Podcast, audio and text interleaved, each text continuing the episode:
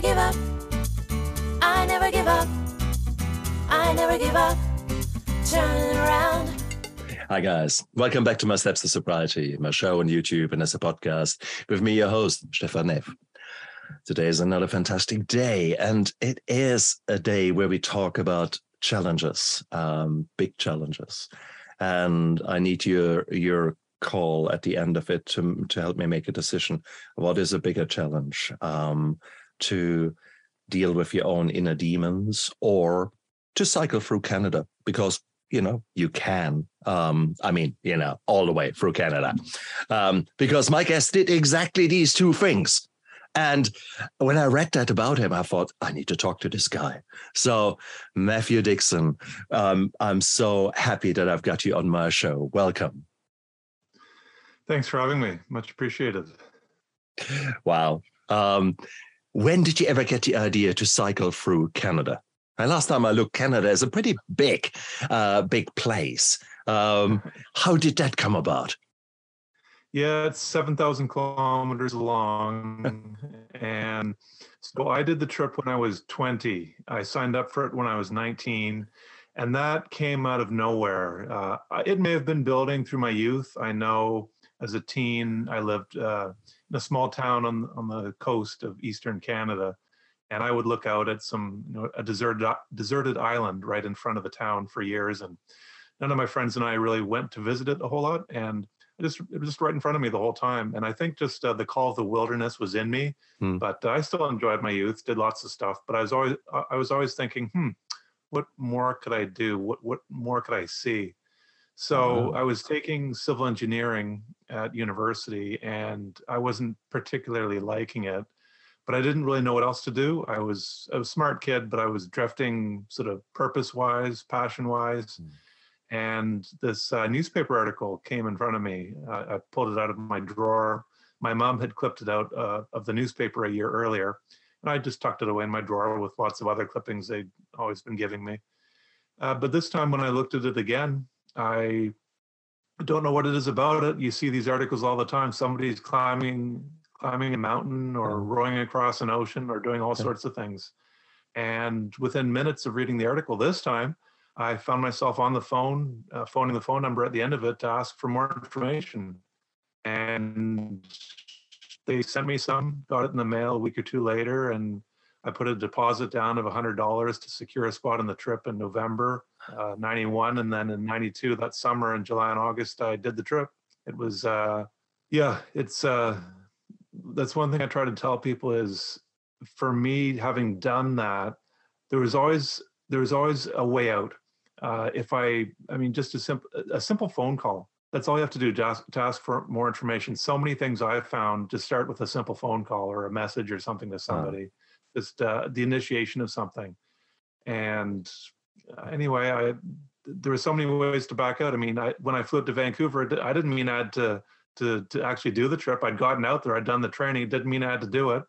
Halfway across Canada, I didn't have to finish it. I could go home at any time I wanted. Yeah. But inside, I wanted to do the trip, and I and I finished it. And yeah, it's uh, that's one thing I try to tell people is for that trip. I, I don't know about other things in life, but for that trip, that was a lot easier, lot easier than I thought. It was. Yeah. It, it had its challenges for sure, uh-huh. but I it was daunting to to do beforehand. I was like, Matthew, what are you signing yourself up for? Like you you you're not a cyclist. You did the recommended training, but what are you doing? Canada is huge, and yeah, it's. But I, I, try to tell people it's so much easier than you think. Once you're out there doing the trip, uh, you're like, wow, this is easy. Uh... yeah, right. Uh, about that. but but I think there you are showing the power of taking the first step, the power of taking action, of of not just thinking, but actually just going out there. Uh, it does not matter what you look at, um, whatever kind of area in your life you want to improve. Uh, the best thing to do is just take one and start. It doesn't matter that you know exactly what your training plan will be. It doesn't matter exactly that you know how you will improve your finances, but you start right now, five minutes, with something that's probably heading in the right direction. And if you do that every day, then very soon there is no holding you back because you made it a habit. And here you are, you made it a habit of achieving something quite extraordinary, may I say. I mean, that is beautiful. Once you've got that under your belt, that is that is pretty cool. But then your life had a bit of another idea. Um, you didn't think, oh yeah, cool, let's do Europe then. Um, how did your life life take a detour? Well, I, I was thinking that I, I love the lifestyle of biking, uh, and I wanted to go and bike through Europe and bike across Australia. And Huh. who knows? I, I didn't have any specific plans for my life. I just had some dreams of. I knew I wanted a good life, like everybody does. But uh, throughout university, I noticed some symptoms uh, creep, creeping up in me, and I didn't know what they were at the time. I didn't know what mental illness was. We learned a little bit about mental health in high school health class but we we hadn't learned about depression or anxiety or antipsychotics and so throughout university i was experiencing these symptoms but i could still do stuff like bike across canada or Mm. you know get mostly a's in engineering you know live on my Mm. own live independently i was on the university rowing team Cool. but when the disease hit it hit hard i was diagnosed with schizophrenia at the age of 22 in the last term of my last year of university and uh, I went from muddling through life a little bit to flat on my back, incapacitated, not knowing whether I was going to live or die from one moment to the next. It was terrifying, that feeling. I remember thinking, if this pain lasted for only two weeks or even two months, I, I could deal with that. I, I, I- would say, uh, you know, I could last that long. But when they started talking about years of my life, you start to question: is the, is it worth it? And what I didn't know then was that your brain can really play tricks on you. And there's a lot of unknown. The unknown is terrifying. And there was so little information. I've read tons of books now in the self help section, personal development section. I've read books by Navy SEALs, Olympic athletes, top CEOs. They're all trying to get a better mindset, get more Mm. confidence. Mm. There are so many things I know now that I had no clue about at 22.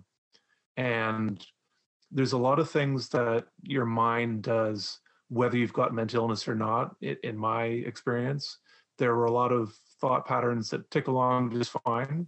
With schizophrenia, you have disorganized thinking. That's one of the symptoms. It's hard to think clearly. Um, but uh, there are some other thought patterns that tick along just fine. And other people say that too. Parts of the brain are just working just fine. It feels like you're uh, it's just chaos. You feel like you're just shouting into a tornado and barely being able to be heard above it. Huh. Just a lot of chaos in your head, noise.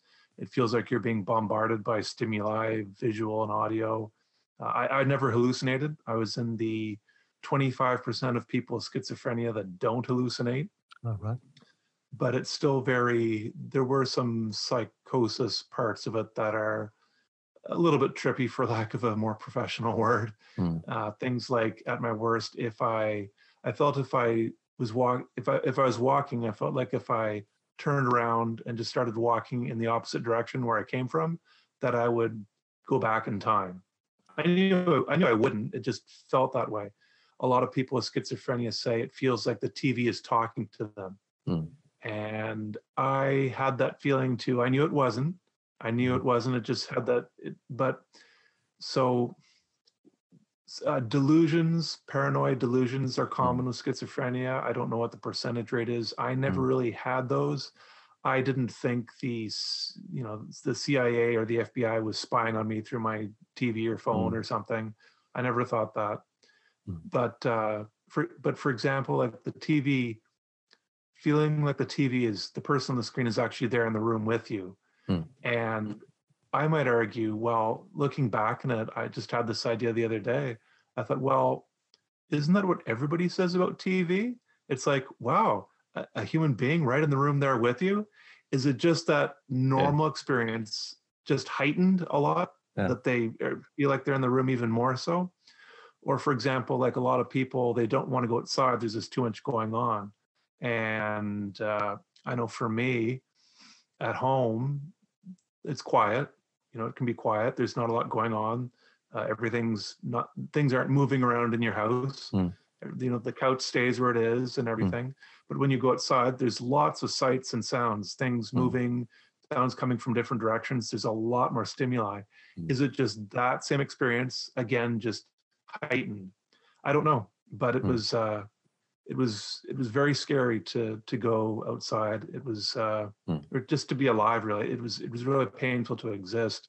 The uh, it really felt like uh, if anybody's scared of the dark and they go walking around town at night or, or in the middle of the forest in the middle of the night, that's totally different from the middle of the day. That can be scary Hmm. and uh, or a nightmare. You wake up from Hmm. your sleep in the middle of the night and you bolt out of bed from a nightmare, Hmm. and it's that it's that sort of creepy, scary feeling that you have even on a bright, sunshiny, beautiful day in your peaceful home or backyard. It's uh, just a lot of fear.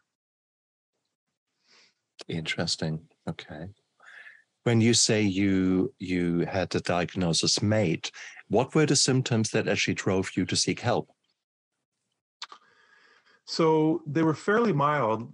Uh, I could still do stuff, but when it finally came time, when the disease really hit, the first thing was I was sitting in my apartment and I had the just sitting there thinking, and I thought, hmm, I wonder if I killed myself right now. And uh, and my next thought was, I'd be okay with that. And my next thought was. Matthew, that's not good. Okay. you should get that uh, you should do something about that that scared me so i did. I phoned a friend. He made me promise him to go up to the university health clinic which i did and they took me into the city hospital and psychiatric ward and that was my introduction into the mental health system. So it was uh, and then after that the symptoms just really crept in hard. Uh, like like the symptoms i just mentioned those are the Mm. ones that Mm. came in after the fact. Uh, they were fairly mild before then. How was your first uh, contact, the first confrontation? Confrontation is already something negative. Therefore, I chose the word contact with the mental health system. Were you feeling supported, or was that a scary thing? I, I voluntarily went. I, I wanted to get help. Yeah. And it's uh, the people, you know, they were doing the best they could. It- this was 1994, so the mental health system uh, wasn't as good as it is now, and it still needs a lot more work. Hmm. But I, I, I don't know. I felt supported by family and friends. I felt supported by the mental health system. You know, some people were better than others. Hmm. I it wasn't scary per se. It was just my disease that was scary. Hmm. It was Brilliant. uh, Brilliant. So at least there was not a uh, a very negative start of a journey, um, because often enough there's insult to injury um, when you look at people who go through trauma. Um, the classic example is that a woman finally brings up the courage to speak out about a rape or about an abuse that she is suffering from, only then not to be listened uh, to or uh, being belittled or or other in other ways feels again mistreated. So more trauma has come on that. And unfortunately, I've also heard that uh, in the mental health system. So I'm I'm really pleased that this is not the case. Um, did did the people you worked with initially did they, were they able to help you? What was the treatment like for you? So with uh, with mental illness, the well psychiatry, the brain uh, psychiatry is the only profession where they don't actually look at the organ that they're treating. Some people do. well, then, then we couldn't. Then in the 1990s, then when with CT scans, we're just about there. You look if there's maybe a tumor there or a trauma that is causing any kind of psychotic symptoms. That's as far as you could look at that time. Nowadays, there are more functional MRIs and things like that that we're nowadays learning. So the black box becomes now a dark gray box up there. But 1994, oh man, no chance there. Yeah, I still don't know how many people today, when they go to see a psychiatrist, if they actually scan their brains, Huh. but they can do it. Dr. Daniel Amen in the States, he's a leading brain scientist. He has a SPECT scan that Hmm. measures blood flow and activity in the brain, and he can fairly accurately diagnose someone just by looking at their brain. For me in the hospital, they asked me questions. They looked at my body language and behavior Hmm. and came up with schizophrenia. They thought it might be schizoaffective disorder, which is a Hmm. combination of schizophrenia and bipolar at first, but that was quickly moved to schizophrenia. Hmm. I had depression and anxiety as well. They, I got on, they tried me on six or seven of the 1960s antipsychotics at the time. None of them worked. And uh, they tried me on one that had just come out that year and it worked. It worked slowly, but it did work. Uh-huh. And I've stayed on it. I'm still on it today, Yeah. 20 some years later. So Beautiful. What may I I ask? Being a doctor, which which drugs are you on? Or which drug are you on? uh, risperidone. Nice. okay, yeah. Risperidone. That's uh, still a very commonly used drug here in, in New Zealand. Okay, no, that's beautiful. Um, and you started getting better. Did you? How long were you uh, voluntarily admitted? So I was in the psych ward in and out of there maybe six times, I forget, in 1994. Right. I went to get help each time. I, I wanted to be in there because I was scared that I might take my life. I wanted to be locked up so that I wouldn't hurt myself. Okay. And they have rooms for that. They've got suicide watch rooms. So I was Nice. in there. When you're in the suicide watch room, I think there's some signing of papers that says uh, some you're sort of someone else can make decisions for you Yeah, at that yeah. time. But for me, I wanted to be in there in the first place. So Mhm. yeah. After that, I got into a group home and was in there for three years. Mhm. And after that, I've been living on my own since 1997. So Beautiful. How was your relationship with your mom and dad? good. It's uh, everyone. Everyone has different. Everyone, you've got a different relationship with everybody. Everybody handles things differently, but overall, uh, friends and family. My biggest thing was I didn't want anybody giving me a hard time, like Mm. uh, verbal abuse, that sort of thing. And I was pretty darn lucky for a long time. Later in my recovery, I had some people giving me a hard time, but I was able to handle it at the time. Okay, so Brilliant. it's uh yeah really other than my disease i don't have too many complaints about my life That's beautiful. You're almost I- well, It must have been so scary for your mom and dad. Um, here you were, that that student they were proud of, uh, nailing it at university, achieving this beautiful cross country cycling. They would have had smiles on their faces and think, "Yeah, our young man, look at him. We did that." you know, as parents do, yeah. and then and then suddenly, oh my God, things things go from bad to worse at least for for them. Um and it is it is so hard because i can see that how powerless it makes any relative feel when it comes to mental health problems of a loved one. How did they cope with that?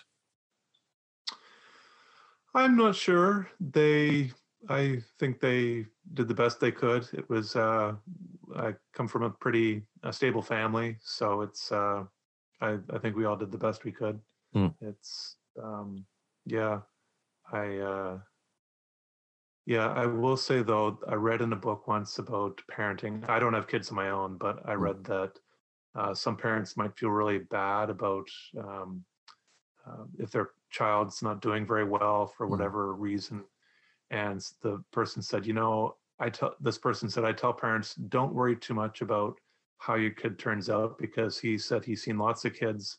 Good kids uh, come from bad families and bad Mm. kids come from good families. It's uh, Mm. ultimately we all have a lot of uh, control over what we do with our own lives so touche. Very good. Yeah And I 100% subscribe to that. Um, I'm living proof, and most of my guests that I bring on here are living proof of exactly that concept. The past does not equal the future. And we have got choices. We have got the, the we are privileged to make choices every second in our day. Some of us will lead us more towards a state or towards a um, um, a, a person who we like to become others maybe not so much and it is what it is um, so no i love that i love that a lot Wow. So here you are, uh, not your best year. Uh, let's put it like that. You were probably not uh, finishing, you had not finished your studies. Um, so now that you're getting better, how did it continue? So I failed out of my last year of my Mhm. last term of engineering, or my last term of my last year to go into the hospital. I went and got those six courses I failed out of uh, when I was in the group home for three years. I took one course a term, Oh, nice. got my degree uh, three years later after failing out. And I remember walking home with a big Cheshire Cat grin on my face saying, wow, I actually did that. I got my degree. Woo! yeah, it was. Uh, I was never really too keen on engineering. That was one of the reasons I did my bike trip. I just wasn't interested in it, but I finished it to just get the degree anyway. I didn't really know what else to do, and I and I was halfway through it. But I was a, a lot more happy getting that degree. I think having uh, the last few years in the group home doing those courses than I would have, say, if I hadn't gotten sick and gotten the degree. I, I would have said, "Well, I just did that," but it's uh, it's amazing what some what some challenges can do for your to make you feel happy about what you, what you've done. Although you have there the, the making, although you have there the making of potentially uh, another disaster coming, because you know you've spent so much time of actually creating this new you, that engineer.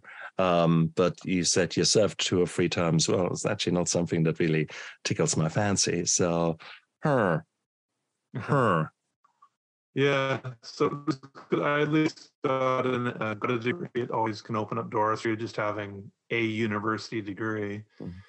And I got a job with the uh, uh, in the environment field with the government, uh, doing data entry, filing, a bit of field work. And uh, it was nice to working in a field I'm interested in. I've always been interested in the environment, Mhm. and uh, but I I was pretty limited in what I could do. I so many things I couldn't do, so many jobs I couldn't do. I really, I remember thinking, you know, I, I remember thinking I had every right if I wanted to to just sit at home and not work because I did not feel like going into work. It was uh, really difficult, Hmm. but I wanted to try to increase my chances of survival. And one of the medical health professionals said, if you want to do that, try to find a job, try to find some reason to get up in the morning like Mm. well if you're telling me to go to work okay here i go. It's uh but it, it it was tough. I i don't think any day in my 20 years there i actually wanted to go to work. I didn't want to get out of bed on the weekends. I just it was uh, t- that was the one single biggest thing i had to do every single day was simply get out of bed.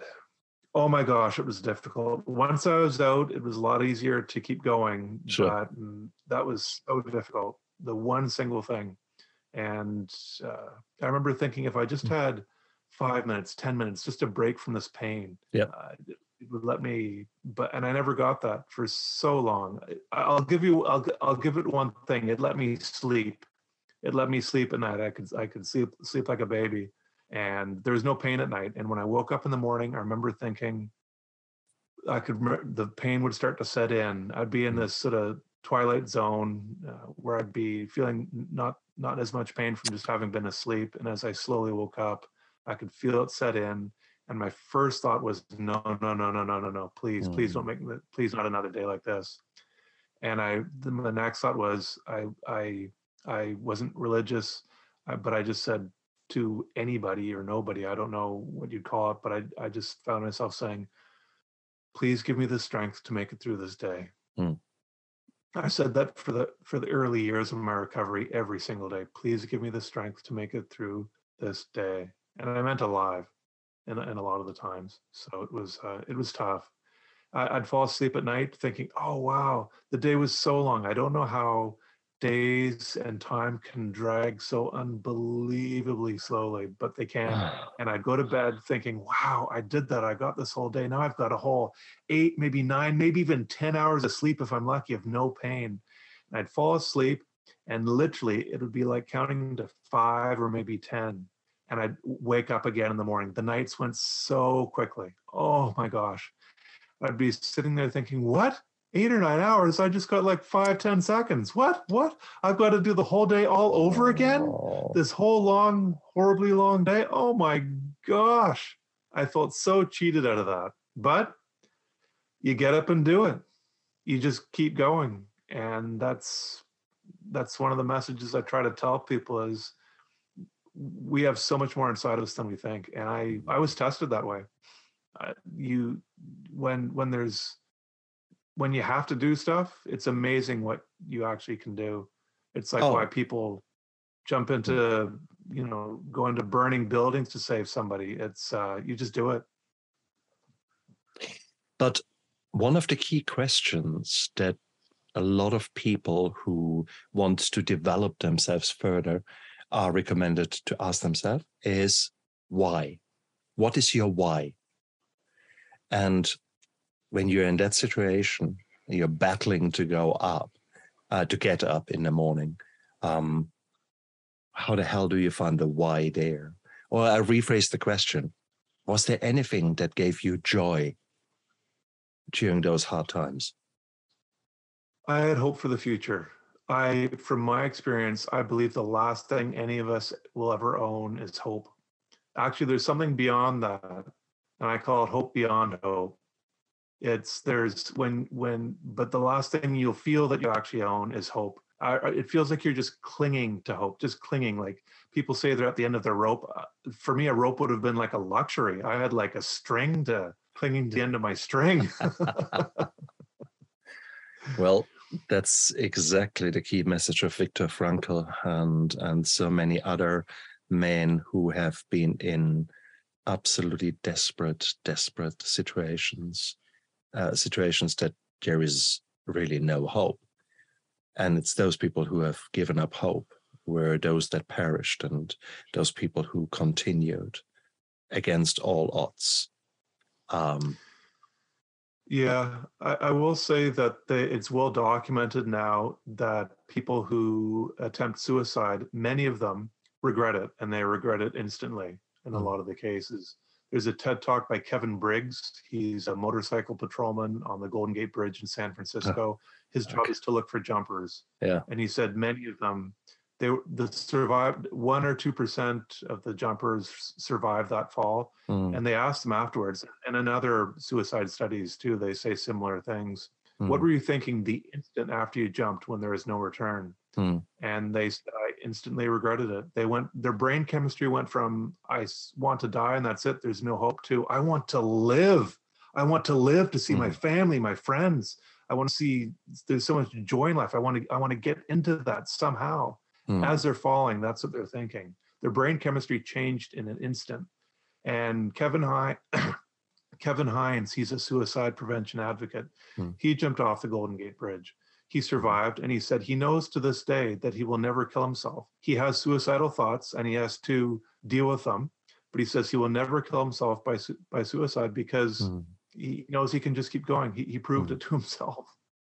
Uh, one note on Kevin, he says that a line he uses because he still struggles a fair bit. He says sometimes he needs help, and he says he Mm. will go up. His, his tool is, I will go up to anybody. He's even approached uh, people work workers in airports. He says it might not be the smartest thing to do, but he says, and his his line is to anybody, I need help now. And that's his tool. That's what he does. He walks up to people and says that I need help now. So that's a bit of an aside, but it's uh, no. but it's it's That's- important for know. that's that takes balls that takes that takes commitment and wow what a strength that does. That is not weakness. That is the strength that only few men can bring up. It's much easier to follow the dark thoughts than it is actually to stand up and say i need help. Um but that is beautiful absolutely beautiful. Wow, Mm. bloody hell. Um, so there you were, uh, managing to hold it together. Let's put it like that. Um, there was not really much joy in your life, the way you there's talk. a thing called there's a thing called anhedonia. I was never diagnosed with that. I don't know Mm. if that's what I had. No doctor ever mentioned that name. Yeah, It's yeah. the inability to feel pleasure. Mm. I don't know if I had that or not. I do know that my in the early years it was difficult to find much joy, but there are things that that how do I say this? It's for example, I I've gone I've I've flown out to Vancouver, flown flown across Canada a number of times during my recovery. Mm.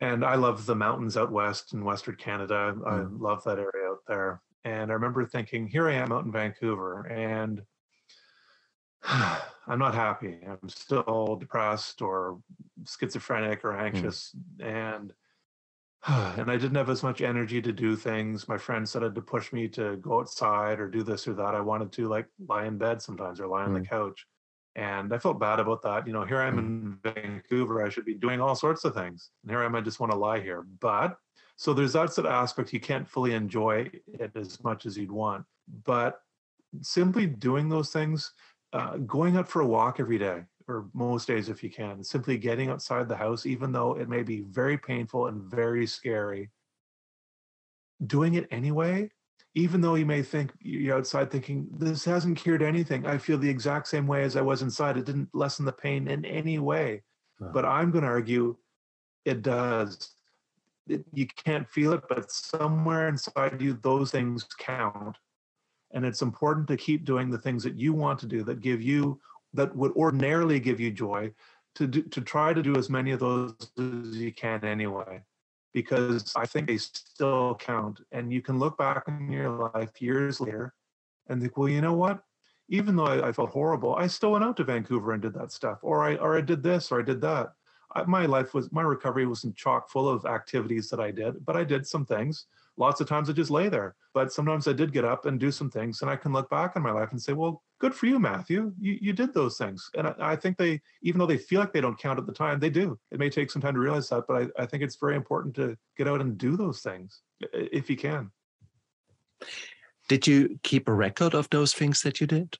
I feel uh, to to to go along your line of thought. I often feel that at the end of a day, I'm tired as hell.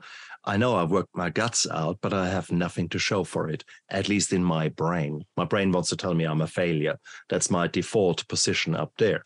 And uh, I've I've taken it down to actually writing things down and actually making little little notes to actually say, "Hey, man, you did that, that, that, that, that," or you didn't do those things because. But I hold myself accountable, and by doing so, I can take actually some of the the the these kind of screwed up thoughts. I can take them away. I can take the wind out of their sails. Are you doing something like that?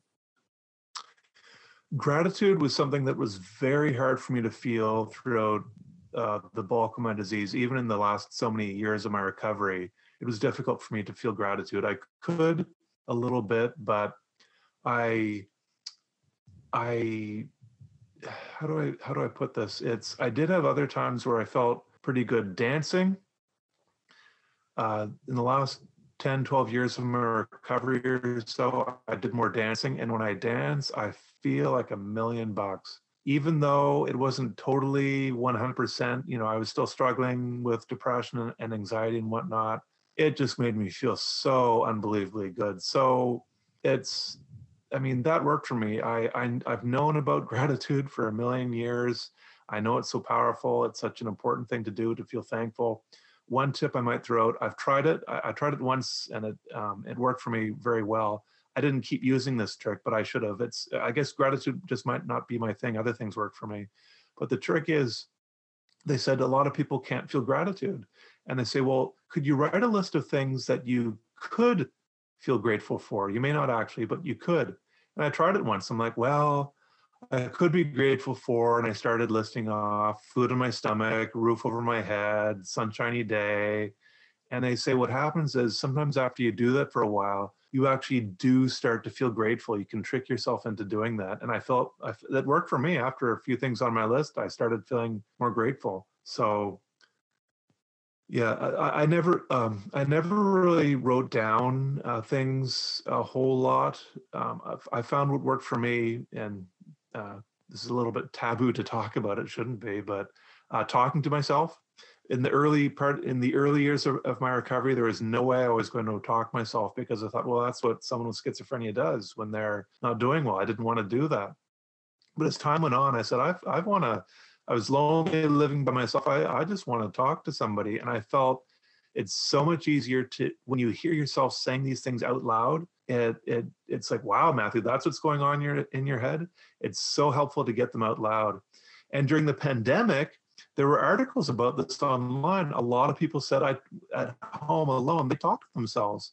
Uh, Aisha Tyler, the uh, the uh, TV host from Whose Line Is It Anyway, the, the TV improv show, uh, she said she does that. Uh, the actor Joseph Gordon-Levitt, he said he talks to himself loudly sometimes. And for me, I've always had an interest in acting. I haven't done much with it, but when I'm by myself and talking, I can be very loud, and it's amazing the the rants you can go on. You can get all dramatic, and, and that's one of the things that actors that's actors try to do is to be in a space where they can be big and loud and and you know bigger gestures and get more animated. And it's uh, it's a wonderful release for me. I, I don't do it when there's people around, of course, because you don't look like you're sane. But I think the reality there is you're not just actually uh, speaking things out loud, although that act alone, uh, you spelling things out, your mouth actually finding the words to fit your emotions, your feelings, your thoughts uh, is one thing. The second thing is then that your ears actually hear those words coming out of your mouth, and you then get the chance to actually reevaluate. My wife is very strong in that, and it drives me nuts because she needs to speak things out and then she goes through every single aspect of a problem that I want to fix.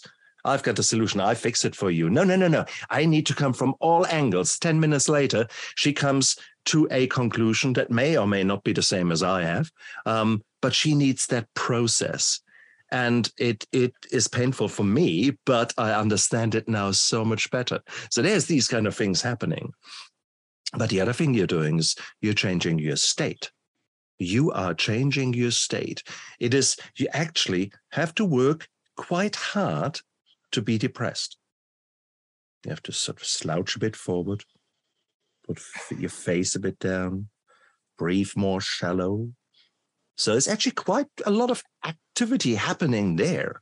Or you can choose to go other way around. I'm a superhero.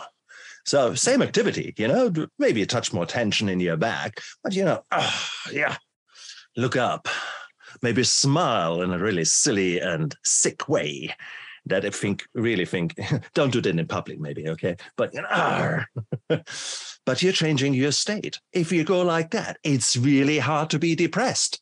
Okay, try to be depressed, depressed. Okay, okay, go like that. Try to be depressed it's really, really hard. Tony Robbins is really big in that. Um, and that's exactly what you have done. And that's with the talking and with, with spelling things out and going more emotional out there. That is beautiful. You're actually living life You are actually going through the emotions. You're changing your physical state, which changes your mental state. And how beautiful is that? So this is not just something, oh, I'm just talking to myself. This is actually you taking control you taking action in order to change your state and therefore your mindset. Yeah, there's a book by Todd Herman. He talks about how uh, people can uh, become their alter ego. I think the book's called The Alter Ego Effect. Uh, ah. Beyonce uses it. Uh, she becomes uh, an alter ego on stage. She becomes all confident and whatnot. And he te- Todd Herman teaches this in his book. There's ah. also a documentary called You Are What You Act by Al Nurenberg. He's a Canadian. And he says that it's really, that was a really interesting documentary. He says a lot of uh, top TV stars, movie stars, have actually done real life dramatic rescues. Like Tom Cruise has rescued someone, a lady being attacked, I think twice, maybe even. And uh, Jamie Foxx, he was a car was burning outside his his house one day. A man was trapped inside. He came to the rescue the the paramedic actually gave Jamie the scissors or whatever to cut something, the seatbelt or something to Mm. get the guy out. And they interviewed him. They interviewed the person later, and they said, "Why do you think they he gave Jamie the scissors? He's the paramedic." Yeah. But they say these actors, they they so they're so used to in their training, and they say actors have known this for a hundred years. They've they've done all these exercises to to get more confident, to be the lead, to be you know acting out action hero movies and not just sitting on the couch slouched depressed about your life it's they actually are used to acting these situations out so it's a really interesting documentary you are what you act Mm. and uh yeah i highly recommend watching it and todd herman's book too I love that. I love that. I didn't make that that next step there. Didn't take that in my head, but of course, uh, it makes perfect sense now that you're saying it. And that's how beautiful. So here we are, the two of us. We have pre prior to this interview not not connected. We we didn't know anything about each other. I knew your story. Uh, you didn't know me from Adam. So here you are. But here we are, exploring, connecting, um, talking, talking honestly uh, to men about their feelings. and, you know, uh, we are breaking cliches, we are breaking taboos. What's coming out of it? Pure freaking magic. I like it. I like it a lot. So there you are. Uh, you know, uh, how much more can we be role models than actually by exactly what we are just doing, isn't it? i've got a question for you you're Shoot. in new zealand Yep. you know how much uh, someone on welfare uh, gets in new zealand a single person i'm guessing it's not much No, not much. I mean, it's it's we are we are quite dire here, and unfortunately, there's a a large homelessness problem coming, and yeah, well, I can't tell you the exact Well- figures. It's it's peanuts. Um, let's put it like that. I'm asking because uh, recently I learned about a lady, uh, Louise Gosselin in Quebec in Canada. In 2002, she took the government to court saying it is cruel and inhumane to give people below subsistence levels of welfare. Nine judges ruled, it was a heated debate. They ruled five to four that it was not their decision to make that decision. And that's how that case ended in 2002 Huh. a lawyer friend of mine said they had to study that case when he was in law school. It's now 2022 and things have changed here. We're talking about mental health so much more now that we weren't even beginning to talk about in 2002. The pandemic blew mental health wide out into the open. In Canada, people got $2,000 a month uh, for who couldn't work. Welfare in Canada is about $560 a month. And uh, also, there's a much more respect for people uh, who are underprivileged and whatnot. We have uh, with Indigenous in Canada, we have a Truth and Reconciliation Committee now. There's a lot more Yep. work, or Yep. at least conversations done on that. Yep. In 2000, our Prime Minister issued a public apology to Yeah. uh, the That's something. Indigenous. That's the first time that was done. Yep. And I'm thinking, i- i- am I? i the words cruel and inhumane. How long? How much longer are all these quote unquote developed countries like New Zealand, Canada, Yeah. the States, and places in Europe, just keeping this. Fi- I mean, in Canada, five hundred and sixty dollars a month. It is Yeah. that she used the words cruel and inhumane. Yeah. And Yeah. we walk down the street thinking, well, this is just the way it is. This is this is just the way it is. This is homelessness is just a part of our life. Just like slavery used to be a part of our life. When we'd walk past that, we knew our ancestors knew it wasn't right, a lot of them, but there was nothing they could do because that's just the way it was. I'm thinking, how many more years, how many people have died from homelessness? Mm. How many people have Mm. died from financial stress alone, Mm. from taking their life? Eh, How many more people are we going to kill? Should there be a truth and reconciliation in, in Canada for homelessness or for people with mental illness? The question, uh, oh, how- no, no, hundred percent agreed with everything you're saying. The problem, of course, is there is only there are only so many people who are bringing in the money. So where should all this money coming from?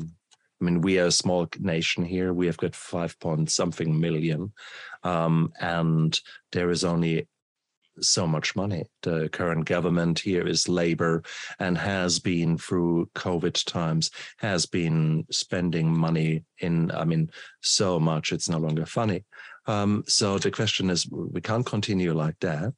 Um, we can't. I don't know. I, I don't have an answer. Well, Um, I'll, I'll, throw, I'll throw out one more thing here. Uh, a real role model for me is Scott Harrison of charitywater.org. Mm.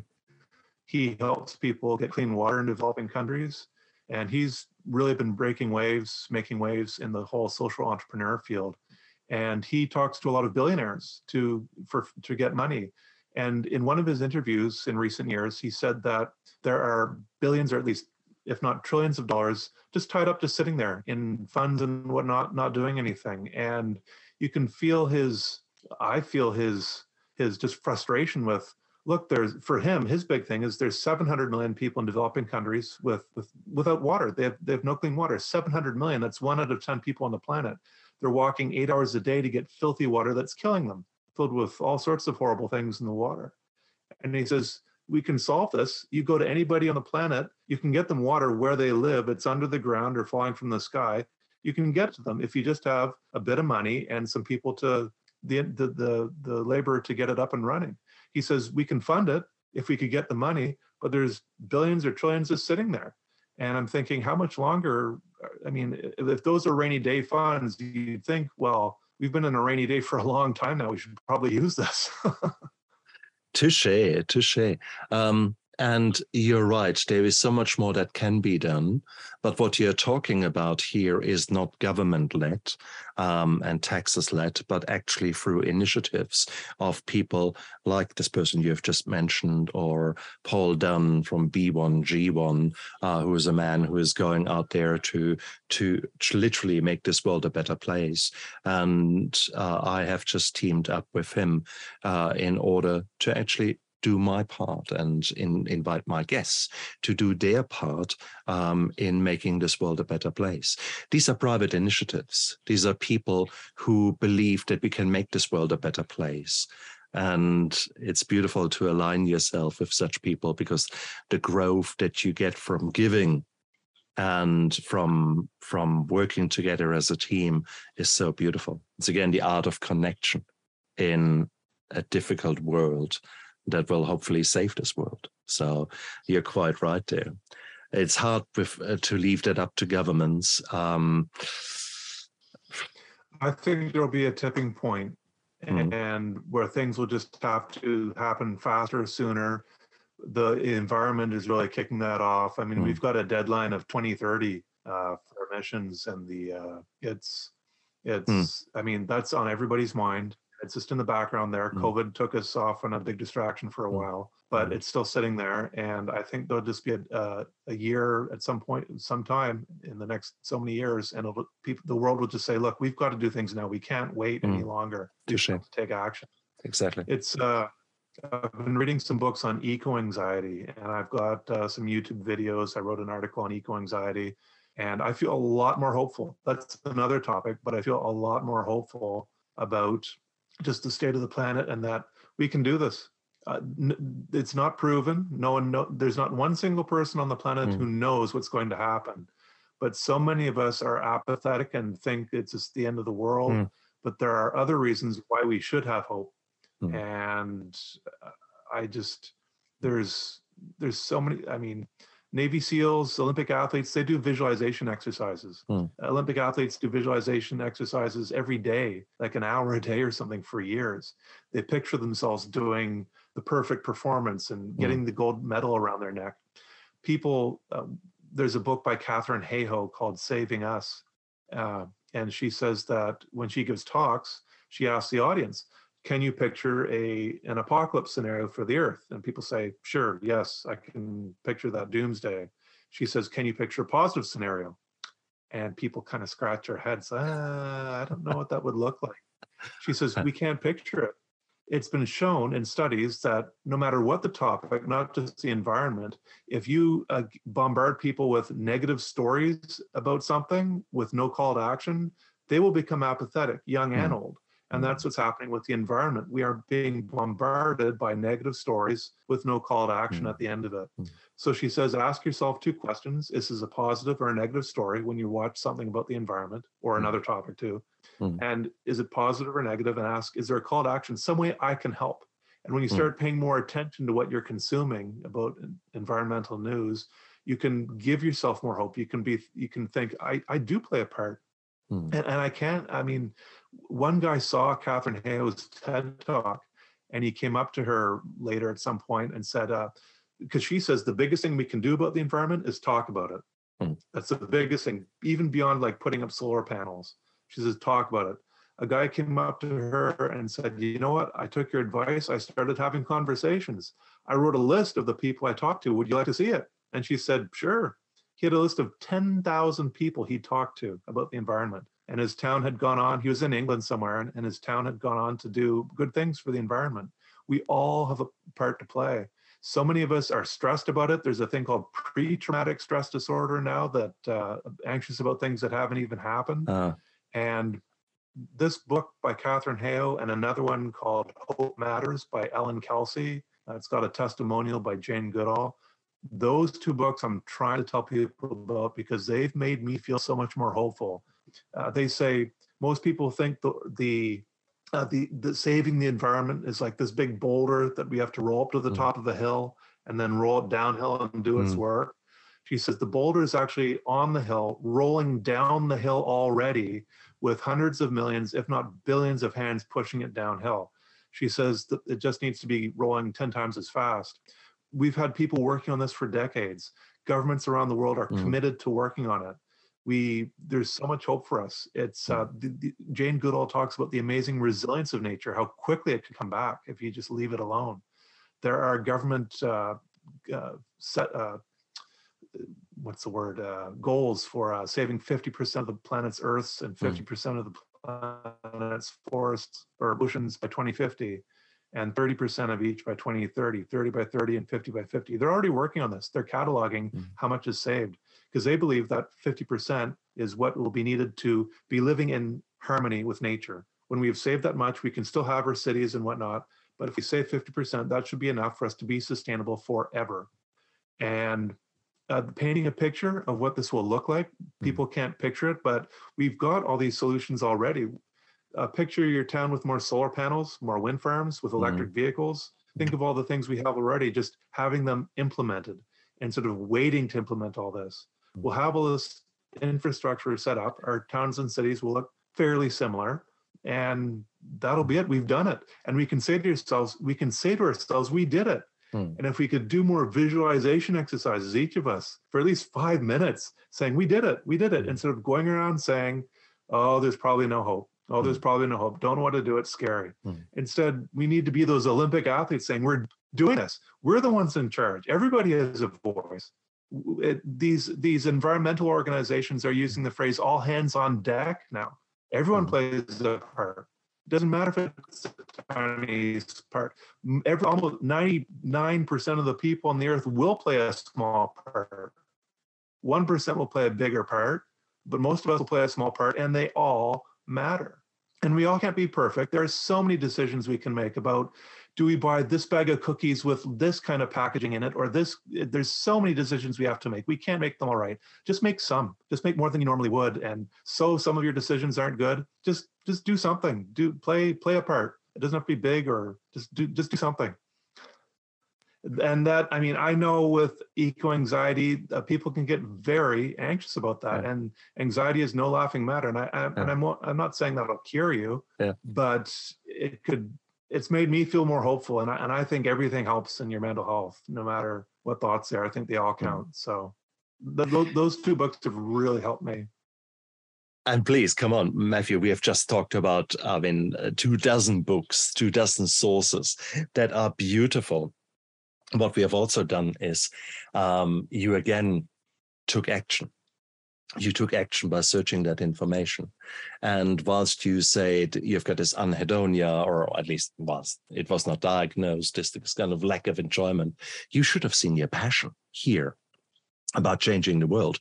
This this kind of of yeah you know you you were getting really into it and that is that is joy man this is joy this is so basically it means for those of us who are struggling out there sometimes there is no easy path but there are things like like focusing a little bit on gratitude, five minutes a day, focusing, uh, focusing maybe five minutes onto some action that you can take right now.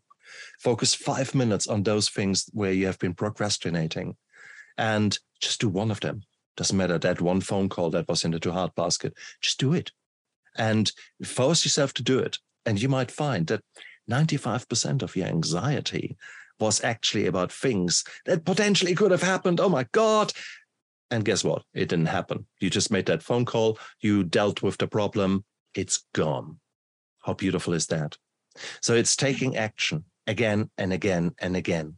And it doesn't need to be huge, perfect action with a perfect plan. It's just put your right foot forward and start walking. And you figure out the direction. But it's You the getting. you yeah. You make it up as you go along. You just start walking. Just Mm. start walking. You may not know exactly where you're headed or where you'll Mm. end up, but that's the adventure part of it. I know it can be terrifying. The unknown can be terrifying, Yeah. but uh, you just got to keep walking. And the, the path, you'll you'll make a path for yourself. You'll hack through the bushes. You'll go. You'll get somewhere. You you keep walking. You always get somewhere.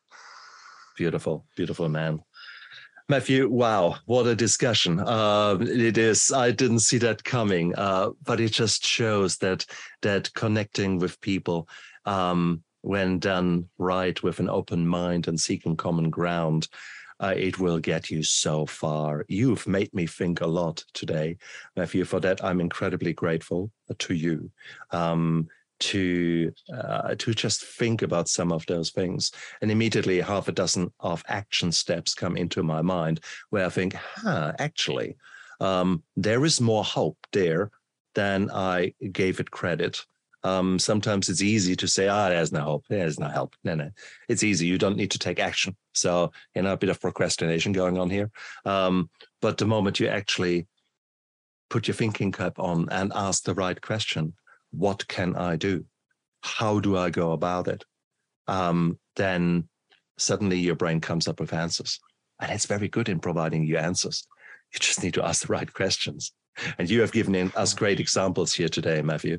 Great examples from moving from maybe a pity party and a place of darkness by just continuous small steps by moving into the, the right direction from from a victim to a survivor. In your case from a victim of a mental health problem to a survivor sort of getting on with life to a thriver now who says actually you know bugger off. I i make this world a better place. I love the environment. I can do something about it.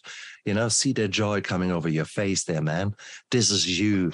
This is you leaving a legacy and how beautiful that is. Now, well done, man. Matthew, thank you so much for coming onto my show. Please tell me if people want to know more about you, if they want to get in touch with you, maybe. How do they go about that?